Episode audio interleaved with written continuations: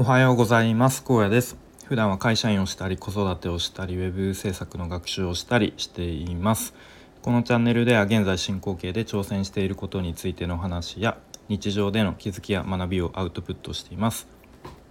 え昨日おとといに続いてとちょっと東京に、まあ、プチ旅行じゃないですけれどもあの一人で行ってでいろんな人に会ってきましたっていう、まあ、そういう話を少しずつしていきますしています。で今日はですね27日の出来事を ちょっと振り返って話そうかなと思うんですけれどもと、まあ、ちょっと昼間にですね父親と時間作って会ってで、まあ、父を父がですねえっ、と去年の年末になんかどうやらなんかあのなんだっけ前立腺がんを だいぶ放置していたらしくそれのなんかね摘出手術をしたみたいな。ちょっとあんま普段連絡取ってないものですから結構急に聞いて、まあ、今はねすごく元気そうに、うんえーと、していたので、まあ、ちょっと僕自身もねあの元気な顔を 一応見せておいた方がいいなということで、まあ、ちょっと簡単に、えー、会いまして。で、まあ、夜はですねと、まあ、僕、まあ、個人的に親友と呼べるのかなというそんな友達が、まあ、東京にいるので2人で3年半ぶりぐらいに会って、えー、っとまあ、ちょっとお酒を軽く飲み交わしましたよという話ですね。でまあそいつはどういうやつかっていうと、まあ、社会人になってから知り合ったんですけれどもお互いグレイファン、まあ、ここでもグレイがこう共通のまあなんだろう話題というかお互いがグレー大好きでで、まあ、バンドにもね興味があったので2人ともコピーバンドを組んで僕がベースで、まあ、そいつはギターででバンドで何回かライブハウスで、まあ、一応趣味バンドですけれどもライブやったり、えー、そんな中ですね。で、まあ、僕の妻とそいつの奥さんのももうグレーが大好きでその奥さん同士でも、えっと、バンドを組んで、まあ、そんな感じでなんか家族、えっと、一緒に家族ごと仲がいいっていう、まあ、そういう関係なんですね。はい、であとはそいつは、えっと、公認会計士とあと税理士も持ってるのかその資格を持っているっていうかなりこうなんだろうハイスペックというか、うん、でもすごくねこう気さくで面白い、えー、いいやつなんですね。うん、でまあ本当に久しぶりに会って「おおめっちゃ久しぶりじゃん」みたいな感じで。で、まあ、お互いねあのちょうど同じぐらいの子供もいるので、まあ、最近子供なんか大きくなったとかどんな感じとかそういう話をしたり。で、まあ、さっきも言ったようにねえっとまあ、税理士と公認会計士でもありで今なんかこう中小企業にとかを中心にこう会社に投資をするような、え企業で働いてるっていうちょっと僕も正確にどういう業務内容かちょっと理解が難しいようななんか M&A をしてちょっとあのそういう傾いた会社を買い取ってでなんかオーナーを探して、まあ、立て直すみたいなそんな話をしてましたね。うんでまあ僕自身がですね、まあ、ここ、まあ、1年2年3年ぐらいですかね割と意識的に、まあ、今までねそういうお金の勉強とかをねしてこなかったものですから、まあ、それを取り戻すじゃないですけれども結構結構積極的にお金の知識を仕入れたり勉強しているのでまあその友達もねもともと詳しいのでいろいろと経済の話とか、まあ、あと投資関係の話とかをうん、これってこういうことであってんのとかを聞いてみましたね。うん、でまあお互いやっぱ共通の認識としては、まあ、投資の話で言うとやっぱり米国株、うん、S&P500 に長期投資がまあまあ硬いよねっていうことで、まあ、今はねすごくまあ暴落までいかないけれど、まあ、だいぶ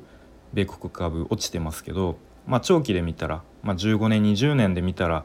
まあ成長するだろうねっていう、うん、まあそこに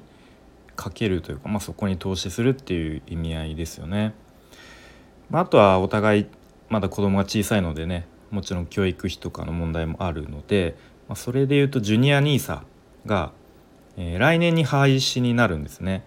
で、まあ、廃止になることですごく使い勝手が良くなると言われていて今までは18歳までこう引き出せなかったのが来年廃止になることによって、まあ、その廃止以降はいつでも引き出せるっていう、まあ、そういう逆に、えー、使い勝手が良くなるっていうことが言われてますね。まあ、なので今年と来年分、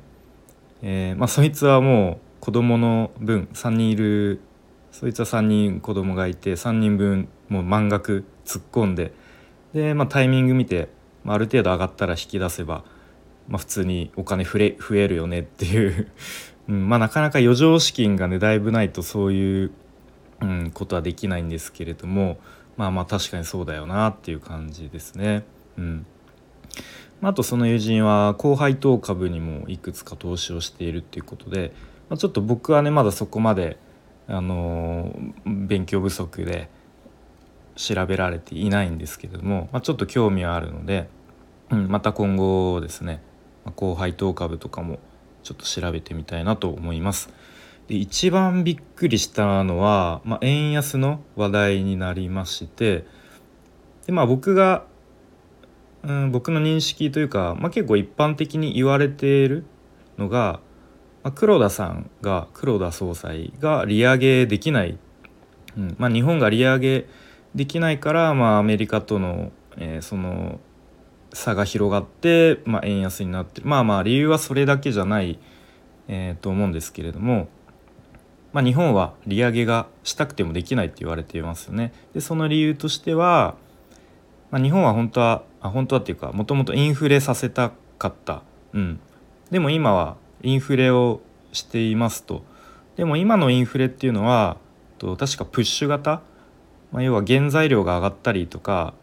その外的要因によるものなので、まあ、ちょっと本来のこう意図とは違ったインフレなので、まあ、まだ利上げはできない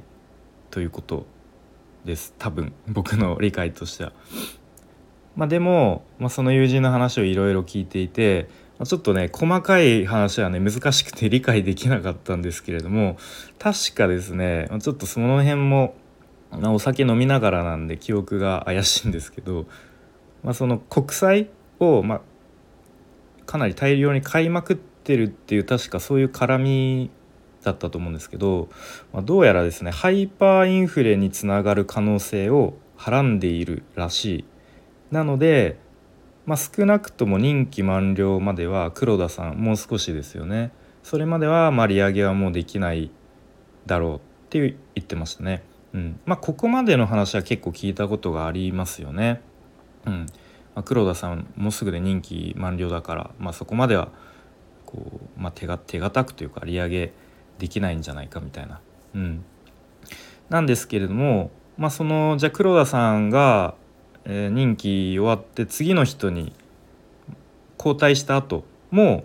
実はそのハイパーインフレになりうる、まあ、危険という、まあ、負の遺産的なものを引き継ぐことに引き継がれることになるので、まあ、その黒田さん交代しても引き続き利上げはしにくいんじゃないかということで結局、まあ、その円安はなかなかこううんまあ、かなり長く続くんじゃないかっていうことを言ってましたね。うん、で結構ハイパーインフレって聞くとなんだっけジンバブエとかそういうまあなんか遠い世界のどっかの国のことで日本はさすがにそんなことは現実にないだろうぐらいに思ってたんですけど、まあ、どうやらそうなる危険可能性も、えー、少なからずあるっていうことをあそうなんだということをちょっとびっくりしましたね。まあ、もちろんそれだけじゃなくていろんな要素がこう絡み合ってね円安とかもこう進んでいたりインフレとかも進んでいると思うので、まあ、そんなこう単純な簡単な話ではないと思うんですけれども、うん、まあなんかなるほどなと、まあ、ちょっと完全には理解できなかったんですけれども、まあ、そんなことを聞いて、えー、なかなかね普段そういう話も聞けなかったんですごく勉強になりました。はい、でまあどちらにしろねその辺の情報とかも自分で積極的に仕入れたり、まあ、自分から勉強していかないと、うん、なかなか普段生活していてそういうことも情報も入ってこないので、うん、でそうするとね、まあ、どんどんこう、まあ、格差が広がってしまうというか、うん、こう知らないとこで損をしたりとか、うん、貧しくなってしまいしまう危険があると思うので、まあ、引き続きねちょっとちょちょっとだけ、まあ、危機感を持ちつつ、まあ、改めてそういうお金の勉強とか、まあ、経済とかの勉強もしていかなきゃいけないなという、まあ、今はねそういう時代だろうなというふうに思いますね。はいということで、まあ、この辺で終わりたいと思うんですけれども、まあ、今日はですね先日、まあ、僕、まあ、個人的に親友と思っている友人とまあ、東京で3年半ぶりぐらいに再会していろいろと話をする中で学びが勉強になりましたというそんな話をしてきました。はい、それでは今日も、えー、聞いてくれてありがとうございました。じゃあまたねバイバーイ